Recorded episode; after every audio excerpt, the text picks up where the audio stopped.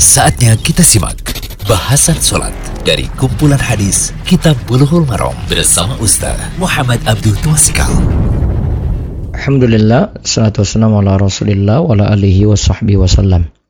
Kali ini kita berada di audio ke-21 pembahasan Bulughul Maram masih kitab sholat.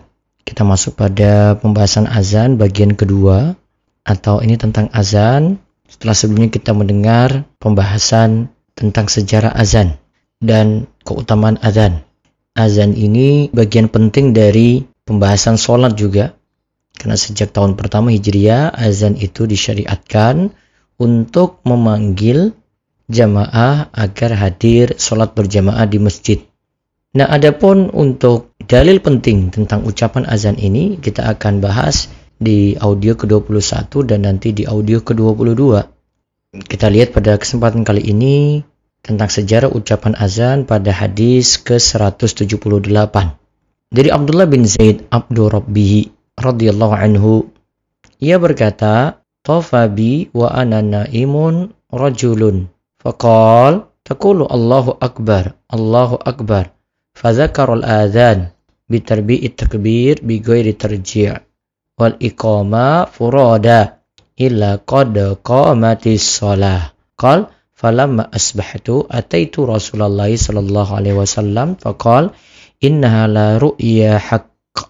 Al hadis akhrajahu Ahmadu wa Abu Dawud wa Sahhahu Tirmidzi wa Ibnu Khuzaimah. Dari Abdullah bin Zaid bin Abdul Rabbihi radhiyallahu anhu ia berkata, "Waktu saya tidur, saya bermimpi ada seorang mengelilingi saya seraya berkata, ucapkanlah Allahu Akbar, Allahu Akbar. Lalu ia mengucapkan takbir empat kali. Allahu Akbar, Allahu Akbar. Allahu Akbar, Allahu Akbar. Nah, itu kan empat. Tanpa pengulangan. Nanti istilah pengulangan atau tarji akan kita lihat selanjutnya. Lalu ada mengucapkan ikoma juga sekali kecuali kode komatis sholah. Karena kan kalau pas ikoma Allahu Akbar, Allahu Akbar, asyhadu an la ilaha illallah, asyhadu anna Muhammadar Rasulullah. Itu kan sekali kan? Asyhadu an la ilaha illallah, asyhadu anna Muhammadar Rasulullah, hayya 'ala shalah sekali, hayya 'alal falah sekali. Nah, baru masuk kode qamati shalah, nah dua kali. Sama dengan ucapan takbir di awal. Ia berkata, ketika telah subuh, falama asbahtu, ketika telah subuh, aku menghadap Rasulullah Shallallahu alaihi wasallam lalu beliau bersabda, sesungguhnya itu adalah mimpi yang benar, la ru'ya haqq. Al-hadis. Intinya hadis ini Tirmizi mengatakan di sini hasan sahih, Imam Bukhari menyatakan hadis ini sahih. Wazada Ahmad fi akhirih qissat qawli Bilalin fi adzanil fajri as-salatu khairum minan naum. Imam Ahmad menambahkan pada akhir hadis tentang kisah ucapan Bilal dalam azan fajar. As-salatu khairum minan naum. Salat itu lebih baik daripada tidur. Hadis riwayat Ahmad Ibnu Majah, Abdul Razak, makna hadis ini sahih yang menunjukkan adanya tambahan as-salatu khairum minan naum pada azan subuh. Hadis ini punya syawahid atau penguat. Lalu ada hadis lagi ke-179 wali Ibnu Khuzaimah an Anasin qal min sunnati idza qala al-muadzinu fil fajri hayya 'alal falah qal as-salatu khairum minan naum. Menurut riwayat Ibnu Khuzaimah dari Anas radhiyallahu anhu ia berkata Termasuk amalan sunnah apabila muadzin pada waktu fajar membaca hayya alal falah setelah itu ia mengucapkan as-salatu khairum minan naum. Salat itu lebih baik daripada tidur. Hadis riwayat Ibnu Khuzaimah, Ad-Darqutni, Al-Baihaqi. Al-Baihaqi mengatakan bahwa sanad hadis ini sahih. Nah, faedah dari hadis yang bisa kita ambil. Pertama, Abu Muhammad Abdullah bin Zaid bin Abdi Rabbihi Al-Ansari Al-Khazraji adalah pembesar sahabat. Tadi yang meriwayatkan hadis tentang azan nih. Ia menghadiri bayat Aqabah dan juga mengikuti perang Badar. Lalu mati setelahnya. Dialah yang bermimpi mengenai azan dalam mimpi pada tahun pertama setelah berhijrah. Ya, jadi hadis yang kita sebut kali ini dari Abdullah bin Zaid itu jadi bahasan penting tentang masalah azan. Kalau kita bahas azan, kita akan melihat hadis ini karena hadis ini dari mimpi Abdullah bin Zaid dan nanti dibenarkan oleh Nabi Shallallahu Alaihi yang pada tahun pertama hijrah Nah, kemudian jadi syariat azan selanjutnya. Faedah kedua, syariat azan ini awalnya dari mimpi Abdullah bin Zaid yang lantas dibenarkan oleh Nabi Wasallam. Maka ada bentuk syariat seperti itu. Tentu harus tetap menunggu syariat Nabi Shallallahu Alaihi Wasallam. Kita tidak bisa membuat syariat-syariat sendiri gitu.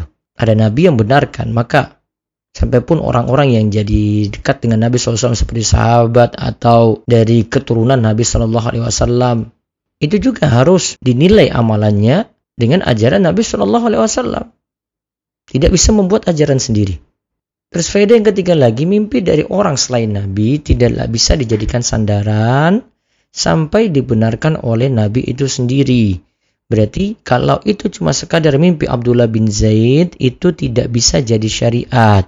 Sekali lagi ya, itu cuma sekadar mimpi Abdullah bin Zaid itu tidak bisa jadi syariat. Syariatnya datang bagaimana? Tunggu nanti Nabi SAW itu benarkan terlebih dahulu ajaran tersebut atau yang dimimpikan tadi. Tidak bisa asal mimpi dari Abdullah bin Zaid lantas menjadi syariat. Tidak bisa. Kemudian faedah yang lainnya lagi ini tentang lafaz as-salatu khairu minan naum. Faedah keempat. Letak as-salatu khairu minan naum adalah pada azan pertama yang tidak ada iqamah. Itu setelah ucapan hayya 'alal falah. Kemudian ada ucapan as-salatu khairum minan naum. Sebagaimana ini disebutkan oleh As-Sindi dalam Hasyiah ala An-Nasa'i. Kemudian faedah kelima, lafaz as-salatu khairum minan naum disebut dengan bacaan at-taswib. Artinya namanya itu adalah. Atas sweep itu berasal dari kata sawwaba yusawibu artinya roja'a kembali. Disebut demikian karena muazin mengulang untuk mengingatkan sholat setelah selesai dari menyebutnya. Jadi disuruh supaya jamaah perhatikan ini sholat subuh nih ya. Ini paling berat ini untuk dilaksanakan. Maka yang mendengar ini segera untuk melaksanakan sholat subuh. Sholat itu lebih baik daripada tidur. Sekali lagi bacaan as-sholatu khairu minan naum disebut dengan bacaan apa? At-taswib. Faedah yang lainnya lagi, hadis ini menunjukkan disyariatkannya azan untuk menampakkan syiar-syiar Islam dan menandakan waktu sholat sudah masuk. Panggilan azan ini untuk mengajak ke masjid mendirikan sholat fardu. Jadi hadis ini menunjukkan disyariatkannya azan. Jadi azan itu tujuannya untuk memanggil orang datang ke masjid. Sehingga azan ini tetap tepat waktu dikumandangkan ya agar pelaksanaannya tepat waktu di situ di awal waktu tentu lebih baik sebagaimana kita sudah membahas dalam pembahasan-pembahasan sebelumnya. Kemudian yang ketujuh, menurut pendapat kebanyakan ulama, ucapan takbir di awal itu adalah empat kali. Ada juga ucapan takbir awal itu dua kali saja sebagaimana disebutkan dalam hadis Abu Mahdzura. Nanti akan kita lihat. Kemudian faedah ke-8, lafaz iqamah itu fard.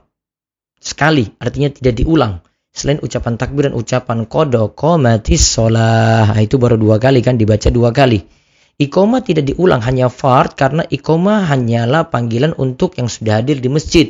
Maka tidak diulang seperti kumandang azan karena yang di masjid kan sudah siap-siap untuk melaksanakan sholat. Tapi apakah tetap dijaharkan keluar? Iya siapa tahu. Ada yang memang baru berangkat dan dia ingin melaksanakan sholat berjamaah juga maka tetap ada panggilan keluar. Dan ini juga jadi tanda selain azan itu panggilan masuknya waktu sholat. Ya juga ibu-ibu di rumah mereka tahu oh sekarang di masjid sudah uh, lagi ikoma nih. Mereka jadi pengingat juga untuk mereka. Ibu-ibu di rumah juga segera melaksanakan sholat. Yang kesembilan, setelah mengucapkan hayya alal falah dua kali, disunahkan mengucapkan as-salatu khairum minan naum dua kali. Hal ini dikarenakan dua kali ya, ini pada sholat subuh ya, ini pada sholat subuh. Hal ini dikarenakan sholat subuh itu dikerjakan pada saat orang-orang umumnya tidur. Ya, karena orang-orang umumnya tidur maka ditambahkan kalimat as-salatu khairum minan naum. Sholat itu lebih baik daripada tidur. Maka ucapan taswib hanya untuk sholat subuh saja, tidak berlaku untuk sholat lainnya. Ya, tidak berlaku untuk sholat lainnya. Kemudian yang ke-10, ucapan as-salatu khairu minan naum yang tepat berlaku pada azan kedua, yaitu saat telah terbit fajar subuh. Inilah yang jadi pendapat Mazhab Hambali, pendapat Asindi dipilih oleh Syekh Ibnu Bas dan Syekh Ibnu Utsaimin karena dalam riwayat Abu Daud dan Ahmad Dari hadis Abu Madhuro disebutkan jika sholat subuh, ingat ya kalimatnya ya, jika sholat subuh, ucapkanlah as-sholatu khairu minan naum, as-sholatu khairu minan naum. Juga penguatnya dalam hadis Anas seperti disebutkan di atas. Karena tadi ada hadis dari Ibnu Khuzaimah, hadis 179 tadi ya. Menunjukkan itu diucapkan dalam sholat subuh, pada sholat subuh. Jadi jika sholat subuh, ucapkan as-sholatu khairu naum. Walaupun sebagian mempraktekannya itu sebelum sholat subuh itu ada kumandang azan. Tapi yang tepat ketika sholat subuh baru ucapan ini ada. Dan ini lebih tepat karena kalau sholat malam tidak wajib. Kalau sholat subuh wajib. Sehingga yang masih tidur itu diingatkan untuk menjalankan sholat subuh dengan segera. Wallahu alam bisawab. Demikian bahasan sholat dari kumpulan hadis Kitab Buluhul Marom bersama Ustaz Muhammad Abdul Tuasikal.